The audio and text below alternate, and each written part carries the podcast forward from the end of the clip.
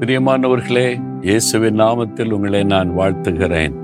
பார்த்தீங்களா ஒரு பழமையான ஒரு ஆலயம் பதினைந்தாவது நூற்றாண்டிலே கட்டப்பட்ட ஒரு ஆலயம். சவுத் ஈஸ்ட் ஏசியாவிலேயே முதலாவது கட்டப்பட்ட ஆலயம் இதுதான் என்று சொல்லப்படுகிறது. பதினைந்தாம் நூற்றாண்டிலே கட்டப்பட்ட ஒரு ஆலயம் இது. இது போர்ச்சுகீசியர்களால் கட்டப்பட்டது. மலேசியாவில் போர்ச்சுகீசியர்கள் வந்து ஆட்சி செய்த ஒரு காலம். மலாக்காவில் இந்த உயரமான மலைப்பகுதியில் இதான் இந்த சிட்டிலே உயரமான இடம். அந்த இடத்துல ஆண்டவர் ஆராதிக்க வேண்டும் என்று அவர் கட்டினது சென்ட் பால் சர்ச் என்று அழைக்கப்படுகிறது. போர்ச்சுகீஸில் வசனம் எழுதி வச்சிருக்கிறாங்க. இங்கே கற்களில் செதுக்கி வச்சிருக்கிறாங்க. அதெல்லாம் இருக்கிற பார்க்க ரொம்ப அழகாக இருக்கிறது.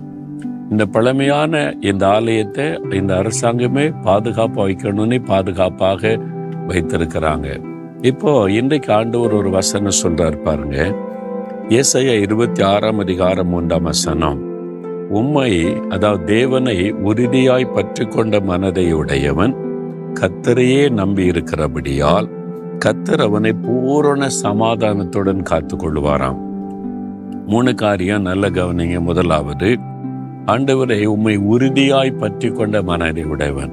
ஆண்டவரை பற்றி கொள்வது வேறு உறுதியாய் பற்றி கொள்வது வேறு. நீங்க ஆண்டவரை பற்றி கொண்டு இருக்கிறீங்களா உறுதியா பற்றி கொண்டு இருக்கிறீங்களா உறுதின்னு சொன்னா எந்த சூழ்நிலையிலும் அவரை விட்டு விலகுவதில்லை.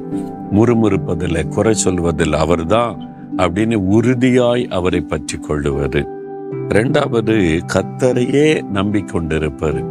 கத்தரையும் நம்புவது மற்றதையும் சிலர் நம்புவாங்க. இல்லை அவர் தான் நம்பிக்கை. என்னுடைய ஒரே நம்பிக்கை அவர் தான் கத்தர் தான் வேற எதன் மீது நம்பிக்கை கிடையாது. அப்படின்னு கத்தரையே நம்பிக்கையை கொண்டு அப்படி இருக்கும்போது நீர் அவனை பூரண சமாதானத்துடன் காத்து கொள்ளுவீர் சமாதானம் வேறு பூரண சமாதானம் வேறு. புரியுதா அவனுக்கு சமாதானம் எப்படி இருக்கீங்க? நல்லா இருக்கேன் சமாதானமா இருக்கிறேன். சரி உங்க பிள்ளைகள் காரியத்துல அதான் கொஞ்சம் பிரச்சனைங்க. உங்க வேலை காரியத்துல அங்கதான் கொஞ்சம் பிரச்சனைங்க. பிஸ்னஸ் காரியத்தில் அங்கே தான் பணம்லாம் வர மாட்டேங்குது கஷ்டம். ஏதோ ஒரு பகுதியில் சமாதானம் பாதிக்கப்பட்டிருக்கிறாரு பூரண சமாதானம் என்பது எல்லா பகுதியிலும் சமாதானம். தனிப்பட்ட வாழ்க்கையில குடும்பத்தில் வேலையில் பிஸ்னஸில் கையிட்டு செய்கிறதுல எல்லாத்துல ஒரு பூரண சமாதானம். யாருக்கு கிடைக்கும்? கத்தரை உறுதியா பற்றி கொண்டா அவர் தான் என் நம்பிக்கைன்னு அவர் மேல மாத்திர நம்பிக்கை வச்சா பூரண சமாதானம். இன்னைக்கு ஏதோ ஒரு பகுதியில் சமாதானம் பாதிக்கப்பட்டிருந்தா இந்த வசனத்தின்படி இயேசுவை உறுதியா பற்றி கொள்ளுங்க. அவர் தான் நம்பிக்கைன்னு நீங்க உறுதியா நில்லுங்க.